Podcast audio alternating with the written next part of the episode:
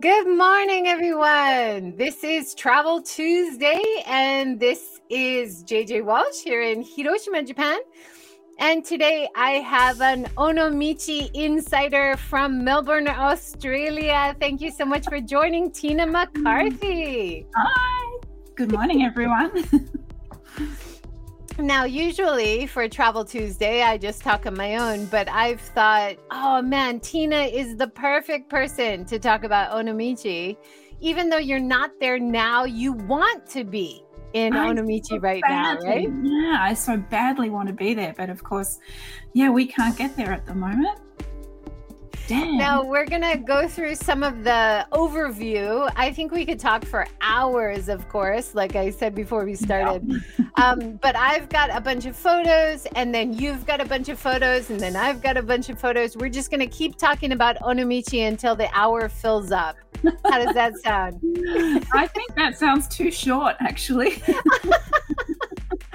okay. Um, so I think one of the really appealing things about Onomichi, which I haven't been to all of them, of course, but there are so many interesting matsuris and festivals which are held in Onomichi. And one of them, which I really want to go to sometime when they start up again, is this Becha Matsuri. Yeah. Have you ever heard of the Becha?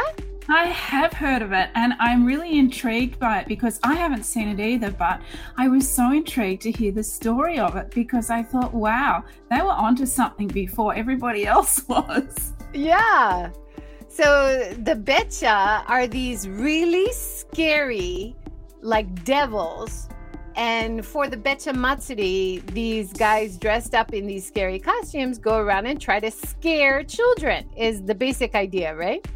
Yeah, and and I was also told that it actually started because um, it was to drive away a pandemic. Yeah. Hmm. Right. So That's when cool. kids get sick, and to drive away those those evil demons that are making them sick, and uh, so it's to scare the children, but really it's to scare away the the evil disease demons. So yeah. I thought that was really interesting. So I'd love to go and one time after coronavirus when they bring back some of these festivals i'd love to go and see this becha matsuri. Yeah I, I, can't wait to see that one. And it's it's written up in so many places and it, it looks incredible the costumes yeah. and that they wear. But I, I, I, was just you know when i read about it first i just thought wow you know that's amazing that they were they were thinking about um, pandemics or you know spread of viruses um, in such a kind of traditional way. I love that yeah.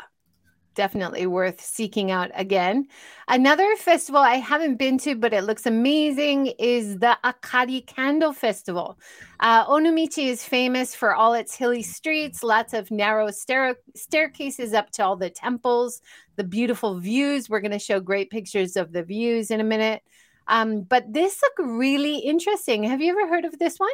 Yeah, I have. And um, again, I haven't been able to see that one either, but looking forward to it. Um, it sounds really amazing, but what I really love is that um, it makes use of the whole idea in Onomichi that it's a hillside town. And so, of course, they light up the whole hillside. I think, I think it's fabulous. Yeah, great idea. And this is a view from the top. You can see the City Museum of Art there. Um, there's amazing views of the whole Seto Naikai range. Uh, we're going to talk about how Onomichi is a great starting point for so many people doing their cycle adventures on the Shimanami Kaido, of course.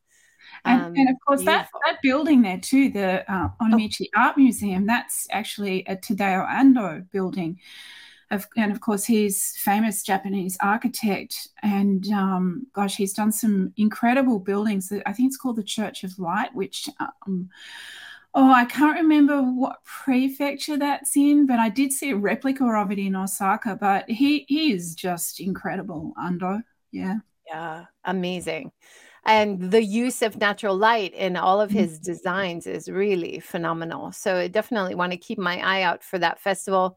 And anytime you're in onomichi to go to the top and see the views it's always a good chance to see the surrounding area. Another thing of course with summer which they've stopped doing, and I hope they'll bring back someday, is the firework festival. Have you ever seen it in Onomichi? No, but interestingly, because I, I thought that it was cancelled this year, but actually, some friends of mine uh, showed me some video from Mihara, which of course is not far down the road from Onomichi, and they had a fireworks festival just last weekend.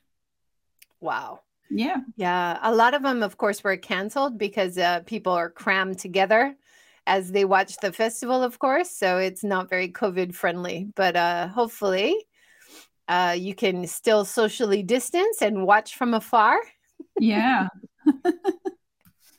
um, Gion Matsuri is one of the big festivals as well, right?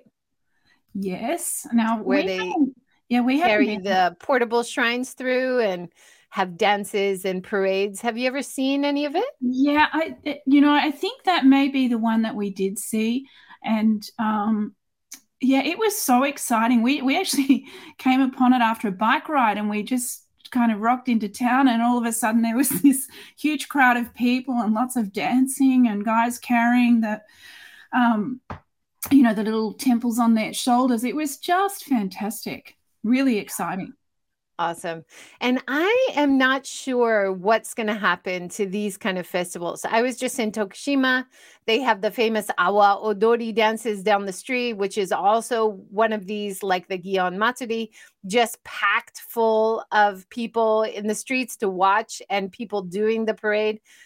Um, I hope it can come back. And Japan is getting on top of coronavirus with lots of vaccines. So hopefully, uh, these kind of matsuris where we have to be in crowds can come back. Well, it's been amazing for us to watch um, Japan's progress with the vaccinations from afar because there was a while there where we were watching and thinking, what are they doing? You know, this is just terrible. Coronavirus is going crazy. And then all of a sudden, bang, you know, vaccinations kicked in and the cases dropped. And it's been interesting watching all of a sudden people going out. Uh, some of the matsuri are happening. It's it's exciting watching what's going on. Really going gangbusters with it. Yeah. And another regular occurrence they had in Onomichi, which we went for a couple times, is the Saturday festival. So yeah. every Saturday for a while, they were doing a matsuri along the Hondori, the Shotengai, the main shopping street. Yeah, well, we've seen that one, um, and man, is it crowded. it was crazy. Yeah, but they're doing this is one of the reasons why I really want to promote Onomichi as a great destination in terms of sustainability because they are such a great model for what they're doing to try to keep this long covered shopping street alive uh, you often see in other rural areas around Japan that these areas are becoming shuttered and like little ghost towns. And Onomichi is doing a great job in keeping businesses here along this very long shopping street. And oh. uh, so I'll share some of my my favorite old shops and new shops, which are all intermingled along the shopping street a little bit later. But this is definitely part of the Onomichi appeal, I think. Yeah, it's I, I, I found it really interesting in the years that we've become connected to Onomichi, finding um, or, or when we first our first visit there, we were surprised at you know given that it was kind of the starting point to the Shimanami Kaido. We were intrigued that this place was so quiet and so many shops that were actually closed and shuttered off and um, but there just seemed to be some little hints in there that things were about to start moving. And it's been surprising over the years since 2015, I think it was, um, or 2014, I don't remember. Um, how many shops have started to open up, and um, even if a shop, shop has been closed off, how new businesses with younger people are moving in there and really bringing some energy and life into Onomichi. It's wonderful. Yeah, absolutely. And even during coronavirus, uh, my son and I did a pottery uh, workshop yeah. along the Shotengai. And while we were there, they had like a, a hula um, little festival happening in one part, you know. So even though during coronavirus, people can still have outdoor activities there because it is such a big, wide space. And uh, it always seems lively. And I think that's a combination of the many festivals, but also the fact that it's a jump off point for the Shimanami Kaido cycling or an ending point, right? It always just seems to have this very exciting and friendly and fun buzz to it along that front uh, harbor and shopping area. Yeah, but I think there's that. That's a real, um, yeah, it is a, a, a bit of an action point there. But I, I still think there's so much undiscovered excitement in the hills behind the port area too Yeah, definitely. Uh, these are the last uh, three festivals that I wanted to point out. So, uh, Tondo, which is usually held in January to burn the good luck amulets and charms uh, from the shrines and temples from the previous year. And uh, that's that looks like a really interesting festival. Big bonfires right there near the waterway. Uh, Saikokuji fire walking Oh, also yeah. is one of the interesting festivals I wanted to mention. And Setsubun. So Setsubun is usually uh, throwing beans at the oni, at the devil, to get the bad luck out and the good luck in in February. So it looks like they have a really exciting Setsubun festival as well.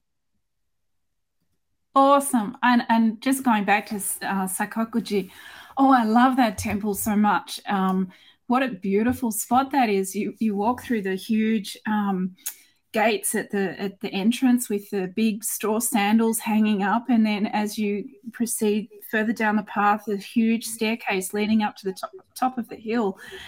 And man, what a view on the top of the hill from from there! That's just breathtaking. Yeah, and that's where the fire walking and the mm. uh, Setsubun was held, right? One yeah. of the main temples there. Uh, before we, I pass the baton to you.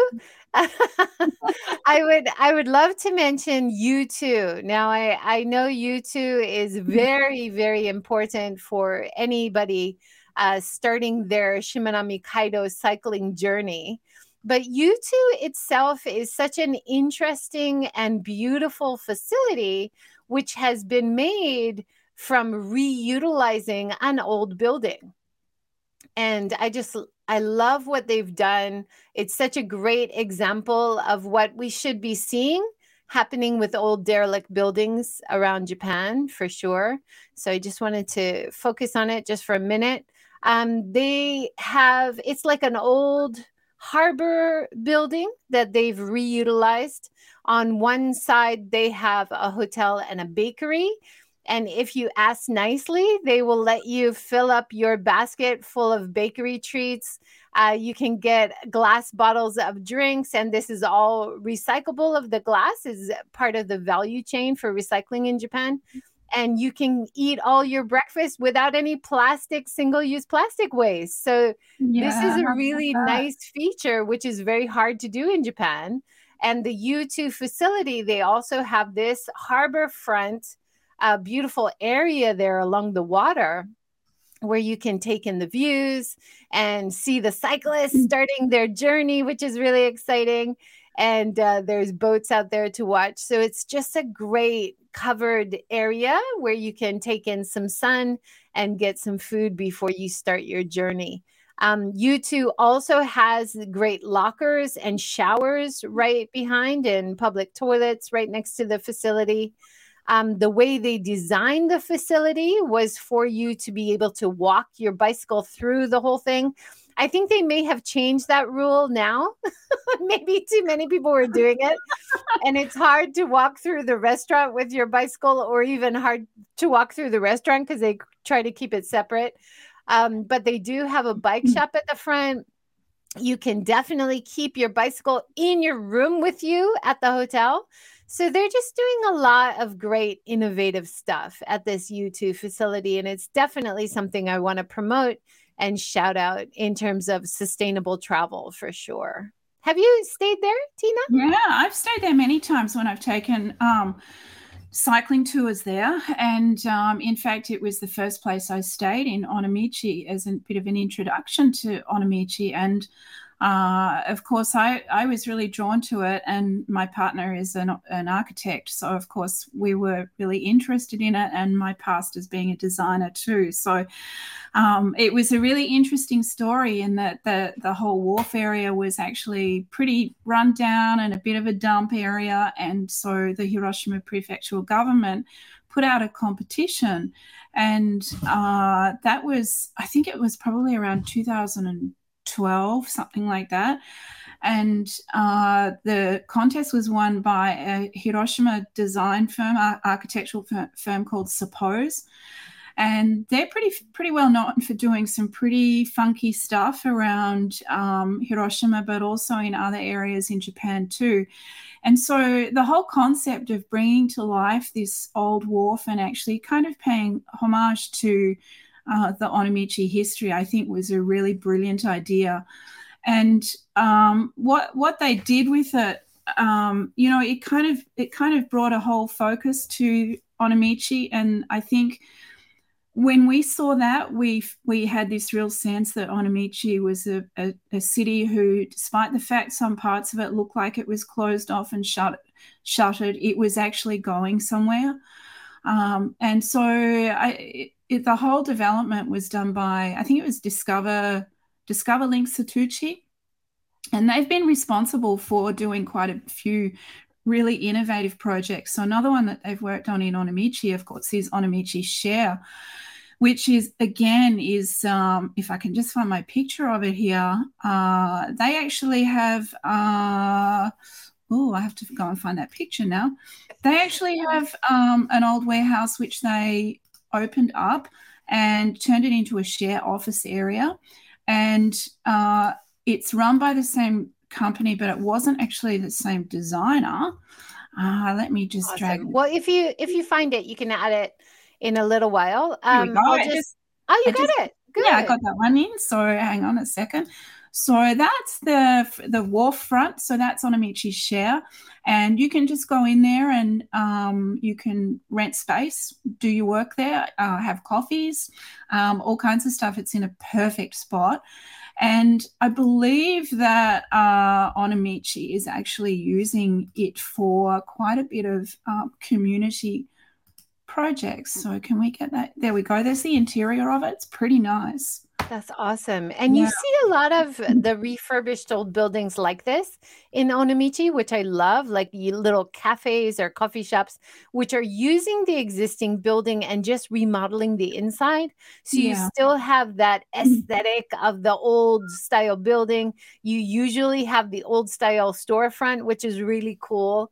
Um, they're just doing a lot of great innovative stuff. Uh, just one more thing I want to mention before I pass the baton to you, Tina. Um, Onomichi is very easy to just get the short ferries and do day rides as well as doing the long Shimanami Kaido rides. And this is one day ride that I did. Uh, we started at U2 right here at the facility. We rented uh, bicycles, these little cute, like hybrid rent you know very easy to ride uh cross bikes i think. And we just went to this first red bridge so short ferry maybe 30 minutes ride to this sh- first red bridge and then over to the island and seeing this beautiful red torii gate on the beach. So it is very possible to do half day rides full day rides from onomichi come right back. You don't have to do the full Shimanami Kaido if you're, you know, you don't have that few days or the week to commit to it, right, Tina? Yeah, you, there, there are so many possibilities as far as cycling in the area. And um, gosh, you know, you can just ride around the town of Onomichi as um, a fun thing to do, and not not even cross over to the islands. Um, there's plenty to see, plenty to experience as well. So, but that that ride that you did to, over to the beautiful little red torii gate on the uh, the island, that is just gorgeous. I, I remember coming across that and feeling like I just walked into some kind of movie set. It was just magnificent. Yeah. Amazing, right? So, so like it's not in any of the guidebooks or anything. Right. And you just come and it's, it is, oh, it is just off the blue line. So as mm-hmm. you're cycling the Shimanami Kaido, I usually use people not to get lost. They stick to the blue line, which makes sense. But it's really not far off. And uh, yeah, I think Paul has reviewed it on Get Hiroshima. So we've got more information there. Yeah, so awesome. Tina, you the reason I was so excited to have you on the show is because you have spent so much time in Onomichi, not just on your cycle tours bringing people over yeah. from Australia, but you bought an old house. Tell I us did. about your house and why you chose Onomichi. Oh, I think people in Onomichi must think we're just the crazy Australians, and and in fact, it's kind of become a bit of a running joke because um, some friends of ours actually went to check the house out, and he's a, a stonemason, and we needed to get some stonework done, and uh, he was having trouble finding a parking spot in Onomichi and near our house, and he's he ended up going into the local hairdresser and said, oh, "I have to go and visit somebody's house, and I need to park my car. Can you tell me?" And he said, Oh, the hairdresser said, Oh, which house? And oh, it belongs to some Australian people. Oh, we know them. We've never met them, but they knew all about us. So we thought that was kind of funny. So um, we have a bit of a reputation that we've bought this old house in the middle of Onomichi. So um, how did it happen? Uh, we talked about um, having a, a, house in Japan for many, many years, but never really kind of got serious about it until we discovered Onomichi. And there was just something about Onomichi that we were really drawn to. Um, I think it was the the quietness of it, but also the fact it was really, um, as cyclists for us, it was kind of like cycling mecca. And we felt that there were so many opportunities there for us to be just going and spending our time riding around and um, enjoying Japanese culture and getting to know people and getting to know the area. But uh, also, as an my husband as an architect and me as a designer, and um, I've always had a real passion for Japanese design since my very first visit there in 1985 on a, a design study tour. Um, we'd we'd really longed to have a Japanese house and an old Japanese house because we felt that there was um, so many things that we could learn from it, but at the same time, um, we wanted to restore it and take it back to what it was. So um, we we kind of checked out quite a few places. this was one place where we actually looked at and said, "Yeah, I guess we'll just look at it." And um, you know, it doesn't look that interesting, but um, we we just walked in the door and suddenly went, "This is it." Um, we were so enamored with the place that we were kind of instantly saying, "We'll take it, we'll take it," and um, so that kind of began the journey for us. Unfortunately, with COVID, we haven't been able to spend more than two weeks in our house, which has been pretty sad. But we will get back there. Um, but the house itself is really interesting. Uh, it was built in 1940, oh, 1947, I think it was, uh, 1948. So it's pretty old now, but it's in incredible condition. And it was owned, uh, the, the previous owner to us was the, the local carpet guy. But the locals have told us a little bit of the history. And of course, my Japanese is not brilliant. So I've been able to just kind of glean a little bit of information from the neighbors. And they told us that they called the house the rich house. And the reason it became known as that was because the man who lived there or the man who built it apparently was quite rich and he was the local geta maker. And so he kind of it sounded like he kind of cornered the market for geta within onomichi. And he had a horse and cart which he kept on the property just below him. And he used to travel all around onomichi and um, fukuyama and um, even into hiroshima and across to the islands selling the geta so um, he was obviously quite quite well off. And certainly one of the neighbours told us that they remember seeing Geta hanging up in the front in the windows of the, the building, which we thought was really interesting. Um, the woodwork within the house, and you can see um, some of the uh, ranma, uh, I think they're called ranma, rama, um, are absolutely exquisite. And a couple of them actually are quite seasonal with different pictures along them. Um, we even have a, well in our house, which um, we were a little bit surprised about. and it came to a shock as us because we didn't know we'd bought a house with a well until after we moved in there and we discovered it. And I instantly felt like, oh my God, I feel like I'm just in, you know, a Haruki Murakami novel because he often talks or writes about wells. And so I was terrified I might fall down into it and I'd have these, you know, kind of psychotic dreams about cats and strange people. Oh so, my um, gosh, that's incredible. And it's yeah. such a beautiful house, and you've done a, a beautiful job uh, restoring it. And it's in a really good location. You're not too far from the shopping area, so you can walk yeah. down and get what some food or drink and walk back. It's not too far, right? Yeah, we're about two kilometers away from, from the station.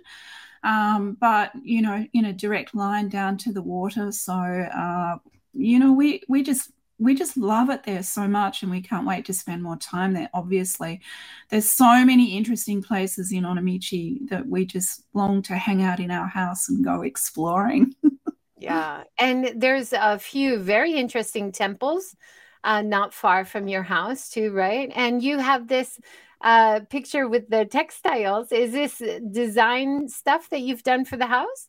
Uh, no, that is actually one of my favorite shops in Onomichi, which is a little sewing shop.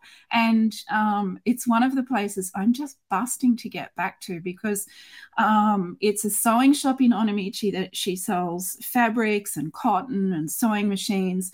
And I discovered she speaks a little bit of English too. But the fabrics in that shop, um, you know, I I try so hard here in Melbourne to get Japanese fabrics, and I invariably I end up having to purchase them from overseas. Um, but this shop, I keep thinking, if only I was there, I'd just have such a great supply of beautiful Japanese fabrics. Um, so I thought I'd put that photo in there because that's kind of one of the reminder of one of the places I'm so desperate to go back to. I love it. I love those traditional shops, and uh, I'm going to introduce a few of them. Uh, before we go on, I wanted to show more from the ropeway because uh, although Onomichi is so wonderful to take your time and walk up all the narrow, steep streets, there is also a ropeway right to the top where you can see these amazing views. And um, so even if you, you know you, you're not that into spending the day walking upstairs, um, you can use the ropeway and get to the top and then see these amazing views. Yeah. And it's and- a really fun ropeway. You start at kind of going through a shrine. Yeah, and and it's um and as you go over the top of the hillside, you can also see other little shrines dotted through the hillside. It's it's fabulous. I love it. Yeah. And of course, and being being a cyclist, you must look at this view from the top and think, "I've been there. I want to go to that mountain." Right? well, actually, um, we have done that, but we also discovered by bike that you can actually ride around the back of the mountain and actually get to the the top of the hill by bike. Um, and that's a fun little hill climb, also with some really awesome views. That's awesome. Uh, you you mentioned some of the old shops. Um, I wanted to point out some of the old coffee shops. I love kissaten and the old coffee shops, uh, kind of from the 70s, 80s, I would say, 90s even. Um, but they have so many of these great old coffee shops along the shopping street down in Onomichi, which I really love. Yeah. So you've got you've got the the window at the front that shows you all the plastic foods. You know exactly what you can order. Um, they've got their own roasters. They're all roasting their own beans, so they have their own blends of coffee, and it's just this real throwback to Japan of you know 20 30 years ago which is so part of Japanese culture but you wouldn't most visitors wouldn't equate giant toast or strong coffee with uh, Japan, but it's so yeah. it's so much a part of uh, traditional culture in Japan. I would say. But you know, I, I, actually found out something really interesting recently, and of course, with Onomichi really taking off, and a lot of these um, shops that have been shuttered over. And I've, I've just thrown up a picture there of the um, the walking street where a lot of these coffee places are. And, uh, you know, in the, the last few years, there's been quite a few new places opening up. And recently, there's one which has opened up. Um, and gosh, now I have to remember the name of it. Um, but it's a coffee place in Onomichi that actually sells coffee from Melbourne. So I was really excited to find out about that. And they're supplying coffee from a place which I swear is like two kilometers from my house in Melbourne. So that's pretty weird. I'll, I'll be able to. Um, go to uh, the coffee shop and get Melbourne coffee when I'm in Onomichi. That's amazing. Yeah. Yeah. So uh, original and uh, connection to where you're coming from is so fun. Um, Sean, we'll just give a shout out to people who are joining us live this morning. Sean Rides in Tokushima says, Are there any donuts to match? There yeah. are definitely, and crepes and lots of sweets to enjoy. Actually, uh, one, of the, one, of the, first places that I, I discovered for uh, ride food in Onomichi was, I think, is it Mr. Donuts or Donut King in Onomichi? Mr. Donuts, right, right there yeah. at the station, yeah. right? yeah, awesome. definitely. Um, and there's this really old crepe shop, which I wanted to point out, which is really fun. Uh, let me see if I can find it. Right there on the sh- main shopping street. And it's another one of those throwbacks to maybe 20, 30 years ago. But it always has a good sized line outside of it Marion crepes. Right. So maybe not donuts, but you can get these crepes with lots of cream or ice cream fruit inside. And that's always uh, got a good line in front of it. Uh, one of the festivals I didn't mention yet, uh, which I happened upon on one visit to Onomichi, was the beer festival. So yes. every year they have a big beer festival that takes over the shopping street. And then because there's also so many shops that sell these cool old glasses, instead of using the plastic cup at the beer festival, I just bought one of these beautiful glasses and took this around the beer festival. And then it was my souvenir cup that I took home. Yeah. And, and so cheap. Like I think it was 200 yen, about two bucks. Yeah. And the, the beer festival is so cool because um, I, you know, I think Japan's got such a wonderful reputation now for craft beers, and I think it's a really, um, it's kind of an undiscovered gem. And I keep thinking, gosh, how can I bring these beers to Australia? Because of course, everybody knows Australians love beer so much, um, and we we are really totally taken with the whole idea of these craft beers around the area. And of course, there's now an Onomichi Craft Brewery. There's uh, Rise and Win, which is over in Tokushima. Uh, there's the um, Setoda beer as well. There are so many little craft breweries, and they are really terrific beers. They're totally world class. Yeah. Always impressed by the small breweries and the high quality that they have. I have a picture here of mm-hmm. one shop which is selling a bunch of local beers. Uh, so you've got the Shimanami IPA, which I haven't tried yet, but I, I took this picture. The Setoda Lemon Ale. Yeah, and uh, Onomichi craft beer as well. We also went in one place which was uh, Onomichi coffee and uh, also craft beer, but they weren't doing the beer when we visited. But I, I hope they're doing it again when we go back next time. I think that the idea of the um, you know the lemon beer and the yuzu beer. I, would never heard of that before and we tasted it of course. We had to taste it in Setoda which seems to be the right place to be drinking lemon or yuzu flavored beer. We loved it and uh, it's it's something you just can't find here in melbourne. Very hard to find. Awesome. Mm. And these are some of the little shops where I got my glass from for the beer festival. Uh, they also have these beautiful ceramics, like a real variety of ceramics available and really reasonably priced. It's like modern designs, old tra- traditional classic designs. And then I love all these little shops, which are very plastic free. So a lot of woven baskets, uh, reusable tin buckets.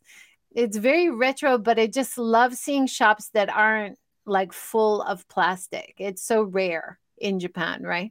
I, I think that's one of the, the nice things about Onomichi is that it is kind of retro. Um, and it, and it really is kind of proud of being retro as well. And there are so many um, places, yeah, that it just um, filled with so many old things, recycled things, and or keeping the old things like this. Um, you know, the the little Neko museum up on the hill in Cat Alley, and you know they're they're just keeping all of this stuff because they know it's important, and I I really love that that they're preserving what what is so special about Onomichi. Yeah, definitely. That's a really interesting feature of Onomichi too, is all the cats, right? Mm, yeah, you know, there's videos that you can actually, I'm not sure if you can still do it, but you could actually watch the cats live on um, YouTube. It was just amazing. And I'm not sure how they actually did it, but it was fascinating watching it. yeah, I think there was, isn't it Onomichi where they have one shop and the cat keeps trying to come inside and the, the staff is, is shooing shooing him out, but being so gentle and kind, and that went crazy on YouTube, yeah. I believe. Yeah, it's fabulous, and and some of the cats have become quite famous. Um, actually, I should have dug out a photo I have.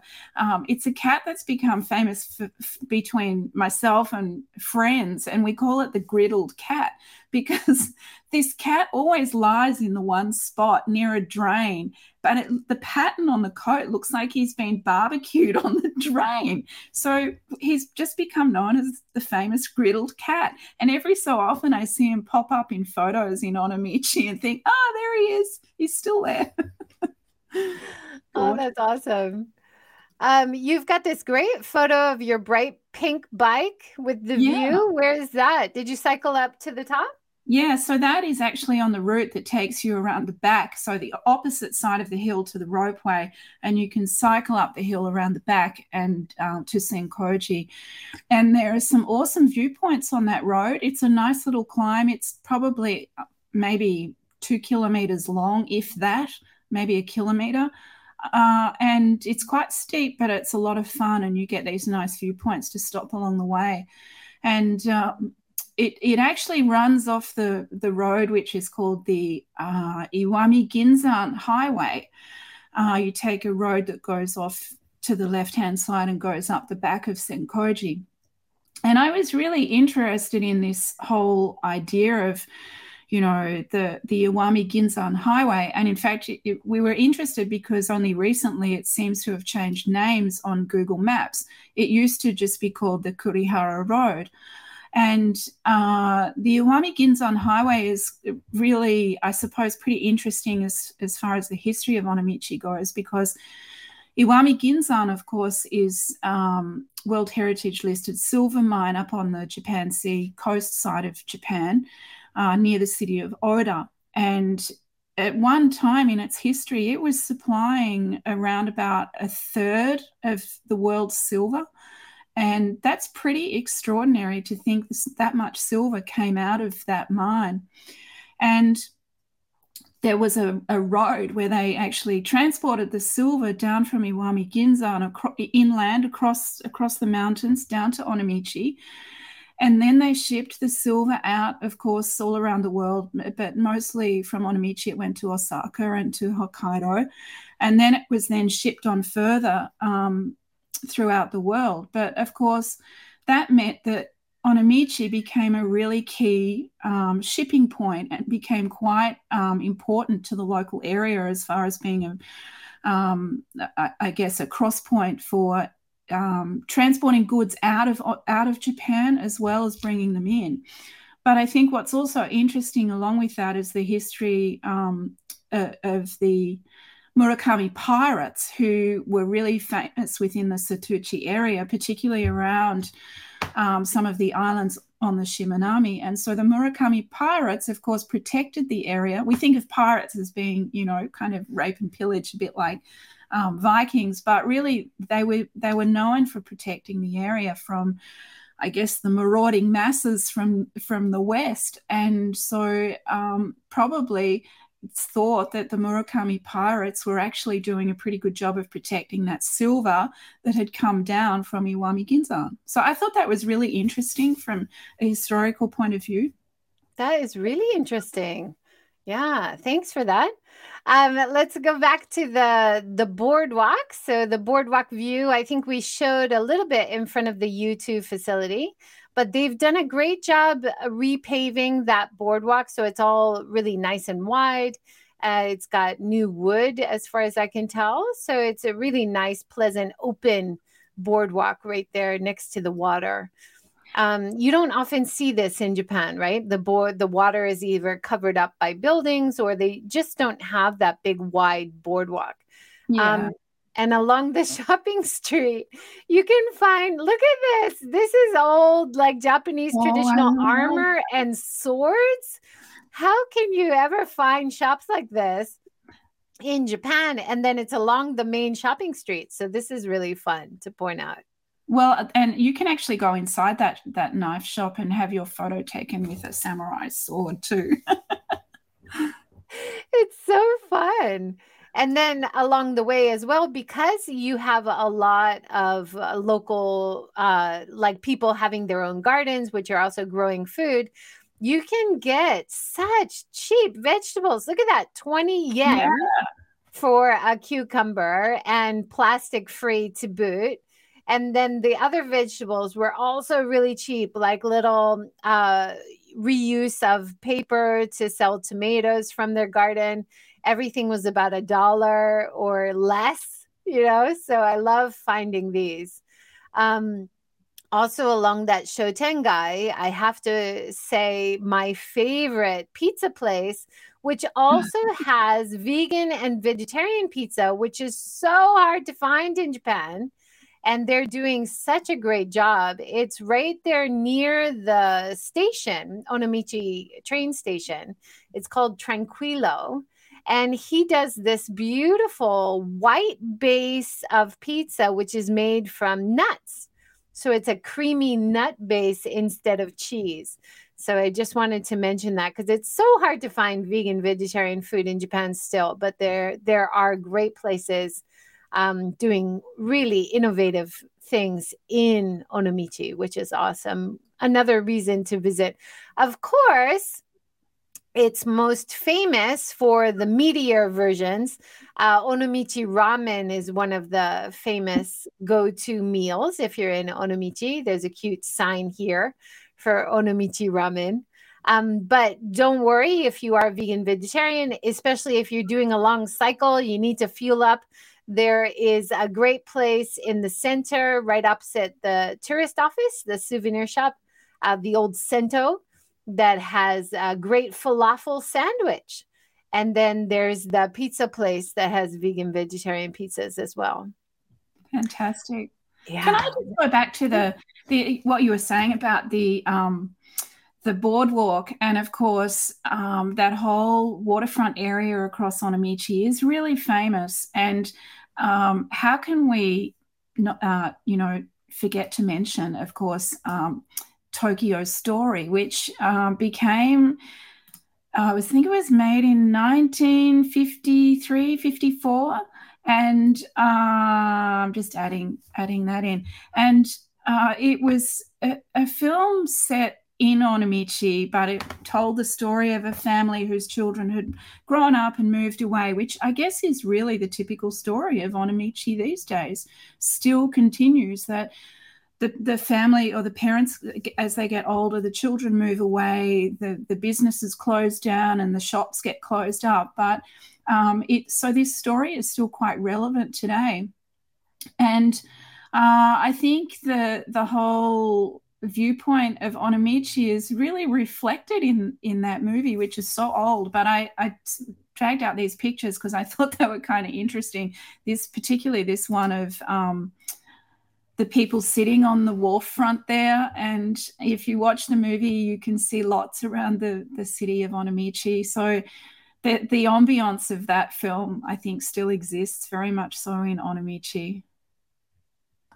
That's great to mention. Thanks so much, Tina. I didn't realize Tokyo Story and the relevance, of course, uh, with Japanese film and Onomichi, such a classic town. Of course, it it has. Um, if you go up, there's a poet walk that you can take and you can yeah. read the old traditional poetry as well if you can read japanese i wish yeah. they would have a bit of english to guide you because it's very difficult to read that, that, walk is the it's called the i think it's the path of literature yeah. and um, there are of course some really famous authors who have um, either come from Onomichi or spent time there. And one, of course, there's a, a, statue of her down at the beginning of the walking street. Um, Hayashi Fumiko, who is a female writer, which is really interesting as well because, of course, um, in in that era, I guess most of the authors were that were well known were actually men. So to have a female um, author who, who has been commemorated within the town of Onomichi, I, I think that's really exciting. But there are also um, some others, I believe. Basho as well spent some time in Onomichi, and um, I've I've read parts of his books to try and find the parts that were set in Onomichi, but I haven't actually found them yet. But um, wow. You, yeah, good you, for you reading Basho. He's a famous poet, of course, who traveled all over Japan. Yeah, I didn't realize he was in Onomichi as well. Uh, just so, I can pass on the baton again. Uh, there is a place you can do pottery workshop. I mentioned all the great potty, pottery studios. Um, this one, Soda, is right on the corner there, a bit further along the sharp, shopping arcade. Really nice young potter who has started doing workshops to get a bit more income coming in. And we did a workshop there. It was really fun. So there's there's a variety of things you can do besides walking around and seeing temples or old shops. So just wanted to mention that. Definitely. I, you know, I think Onomichi is just, there is so much happening there now. It'll be really interesting to see what what happens in the next, I guess, 20 years um, with where it's all headed because so many young people are moving into the area and uh, really changing the landscape, I guess. Yeah. I think that's one of the things that that I wanted to mention is uh, Onomichi. They're obviously they have some very good planners who are helping to keep um, these places from becoming closed and shuttered and and kind of killing the atmosphere. So I've I've heard of different uh, techniques that they're using to try to get young people to come in and open their shops uh, giving them some support to start new businesses. So that's wonderful to hear about. Yeah, and the, um, the, the Hiroshima prefectural government, of course, has um, lots of plans in place for people to start new businesses, including foreigners who who want to start new businesses as well.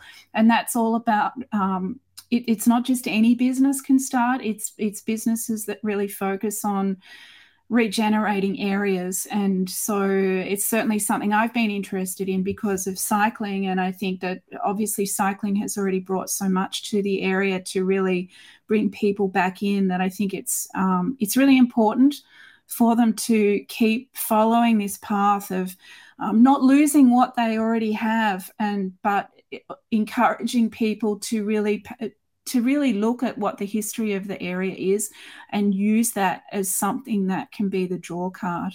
I really love that what they're doing with that. Uh, did you have other photos you wanted to talk about? Yeah, so I th- there are also a couple of other photos. Um, I'm just trying to put a few of them in.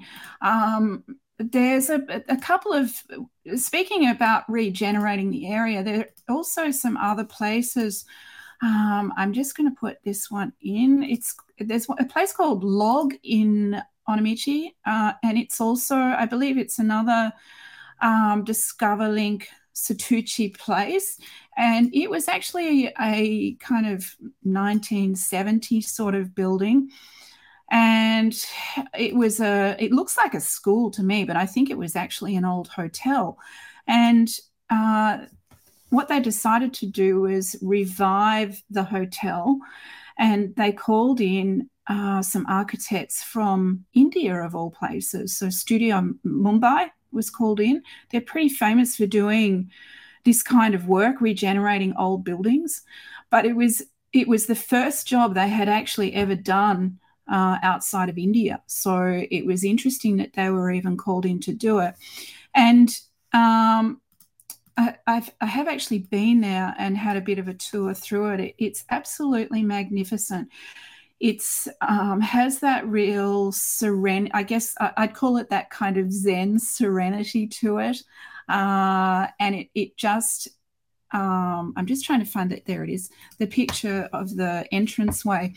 It um, these rooms are just so simple and the entranceway that you can see that kind of 1970s building behind it and the entranceway as a sort of little traditional japanese mon or gate and inside what they've done with all of the colorways is actually look at the colors of Onomichi that were reflected around the houses and the sea, but also the earth as well. And on one of the walls there, they actually have all of the test colors that they used. Um, and they've left them on the wall so that you can see them. Uh, I couldn't find a photo of it, but it's it's just a really beautiful place that has that real ambiance about old meets new, and uh, definitely worth a visit. There's a wonderful gift shop in there too with um, glassware and jewelry from local artisans as well. Really superb. A lot of steps to get up to it. So, despite the fact many keep saying to me, we should stay there for cycling tours, I'd kind of remind them that, well, you know, how do you feel about carrying your bikes up the steps? it's pretty hard work. Yeah, that it just looks gorgeous. I didn't know about that. That's fabulous. Yeah, it's it's wonderful. It's another um, Discover Link Setouchi place. They also have uh, another project in town, which is the Onomichi Denim Project, and uh, I think I I'm not sure I had a photo of it, but um, so what they're doing with the denim is um, because of course the area was really famous for its cotton. And um, there's a couple of cotton shops in town, but the Onomichi denim, which denim, with, of course, being a cotton, they were quite famous for that. But what they're doing with the denim project is they actually have um, the jeans are, are made up and they give them to local people to wear for, you know, a year or maybe two years. And so the denim or the, the jeans then become imprinted with the personality of the person who is a local in Onomichi. So a really interesting concept. They're not cheap um, to buy, that's for sure, even though some say, well, they're used jeans. But when you see them, they have that character about, you know, why, why would you buy a cheap pair of jeans that have had kind of fake um, fading put on them? These are the authentic fade. Yeah, it's really interesting project, isn't it? It's um yeah. you know, they they really wanted to do something different. Denim is so famous from not only uh Hiroshima, I think kind of has a second tier uh, for the denim that really it's from Okayama. And I talked about Okayama denim. Uh, it's not coming through. This is their official website here. It's kind of hard to see um, but it they want workers to wear it, right? So they have these cool yeah. jeans, and uh, they want the workers to to wear them in their work, and then they, of course, wash them and and repair them if needed, and then they sell them. But they want to integrate this idea of a new product that's closely connected to local people. And I think you just don't see this very much. And in terms of sustainability, it's fabulous. Um, trying to make value for local people as well as visitors, as well as customers. So, yeah, very exciting. Yeah.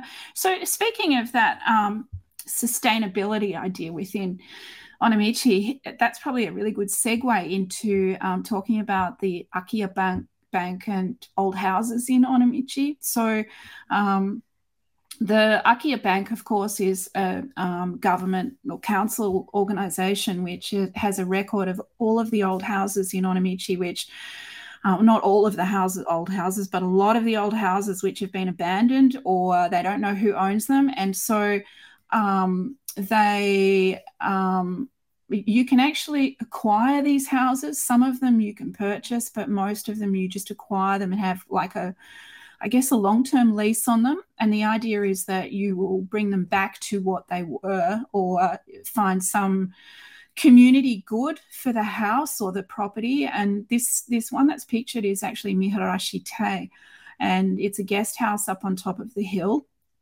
And it was one of the projects that was actually developed by uh, the Akiya Bank people, and they saw this place and thought, wow, you know, it's been abandoned, but this has got to be good for something.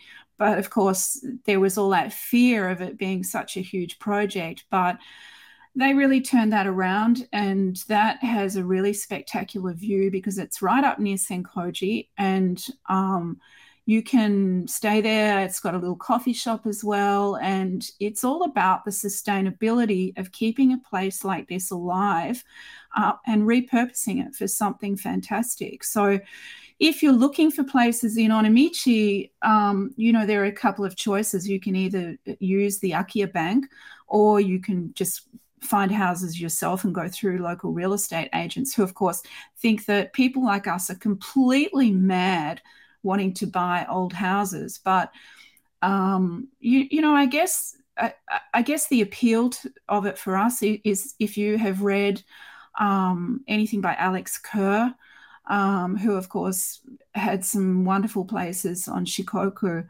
Um, he talks about the design of Japanese houses and how it hasn't changed in you know hundreds and hundreds of years, and um, in, in a way, why would you change the design when it's so perfect? Because the rooms are so multifunctional and so um, easy to, I guess, um, use them for anything that you want to. Uh, they, they change their purpose throughout the day. So it goes from being a, a, sleeping room to a living room to a child's playroom all throughout the day. And then, then might be a room for meals later on. So um, you know the, the idea of that and and if that were to be lost because a lot of japanese people are really not seem to be not that interested in keeping the old houses it's kind of a shame that some of that will be lost when in fact from you know the architectural or the design point of view it really is quite perfect. And i think that's what drew us to it so much and a lot of the buildings, it seems like, are in decent enough condition where you could remodel them and use the frame and the bones of the structure and just change what you needed to change to make it more comfortable, but to keep this traditional aesthetic, which is so lovely. I just want to give mm. a shout out to the nonprofit Onomichi Akiya Sansei project. Um, Akiya Sansei uh, Saisei, which is mm. doing great work um, to try to introduce a lot of these old abandoned buildings um, to people who are interested in buying them or renovating them. So it's it's nice to see young people. I believe a young woman who's who's heading this organization. Yeah, and uh, you know they do a fantastic job. It's um, the houses can be anywhere from completely run down to yeah, worth restoring. But even the ones that are really completely run down, um, there's still value in them. And particularly up on the hill, um, on, on, actually along the temple walk, um, there's a little building that's been constructed there, which has actually been made out of lots of the old timber from places that um, I believe were actually not that they couldn't save them you know, as much as they wanted to, but they've kept some of the timbers and they've constructed another little building. And it also acts as a little bit of a storehouse too, I think, for people who are fixing the houses up to go and collect, you know, bits of timber and things like that. So pretty awesome idea. That's great. And it looks like um, that project as well is helping people to not only remodel and restore, but also to rent it out uh, using Airbnb and other things. So it's yeah. not going to be something, if, if it's a second home for you, you can still make use of it when you're not there and make a little bit extra income, but keep the area alive. I think this is one of the worries uh, for people buying second homes is that it re- remains like a ghost town because nobody's actually there most of the time. But if you can rent it out, because so many people want to come and stay in Onomichi, but there's a limit to accommodation. So it's wonderful that they're encouraging people to put it on Airbnb and, and rent it out as well. Yeah, and some of them have also been turned into community um, event centres. There's bookshops that have come from the Akiya Bank, um, little restaurants and cafes, uh, all kinds of interesting little things that have that have been set up. Even the the Neko Museum too. So it's really exciting to see what people can do. Particularly some of the um, Akiya Bank places where young people take them over and they don't have a lot of money to do these projects, but they do fantastic things with them, which is really awesome to see. Yeah, that's fantastic. Yeah. You've got so many more great photos to show us of your own beautiful house that you've restored, but we have hit our one yeah. hour mark, Tina. We're going to have to wow. have you back and dive more into your renovation project just alone. I think we could talk about it for an hour for sure. Sure. I'd love to do that. I could talk about Onomichi forever. let's let's do it. We'll do a follow-up talk uh, sometime soon. Thank you, everybody, for joining. We got some great comments. It's great to see you here. Heavenly Dew, Birdman, Louise, of course, from uh, New Zealand. It's always great to see you here. Sean Wrights from Tokushima, Molly from the US, Pablo from LA. Wow, we had so many international people uh, commenting and joining us today. Thank you so much. And Molly says, definitely bring her back. Oh, thank you, Molly. I'd love to come back. we've just to mention, we have had conversations with Tina before. Yeah. Uh, we've been talking about cycling, but we haven't talked about your restoration project before. And no. this is definitely a great theme to come back and talk about because a lot of people, especially international residents or visitors, are interested in buying these old properties and renovating. So we'll definitely I have you back. You how many times people have asked me when, you know, it comes up that we have this house and they say, can foreigners buy a house in Japan? Is it easy to do? And it just ends up being this long conversation. People are really, really curious about it. So I'm, I will not attest to being an expert, but um, I, I have a passion. Definitely, and it's it's such a good way uh, in terms of sustainability as well to keep these neighborhoods alive, to keep the communities alive, but also to reuse of something which is wasted. These yeah. old structures, these old beautiful textiles inside and and features yeah. of design which are being destroyed or not used at all. So and, and the, worth talking about. Yeah, the idea of Japan, you know, builds its houses to last for 20 or 30 years. You know, go figure. Why? You've got these beautiful houses that, like ours, has lasted for, you know, 70, 80 years bring them back restore them use them for something because they don't have you don't have to live like they lived then. You can make them comfortable. So there's a lot to be talked about with that. Definitely. Definitely. Well thank you so much tina for joining and giving us great onomichi insights. As someone who has bought property and really invested a lot of time energy and money in the area it's awesome to have you join, and we'll definitely have you back just talking about your renovation. Thank you. I'd love to come back. Awesome. Thank you, everybody, for joining. Everybody, have a great day. Take care. See you next time. Bye.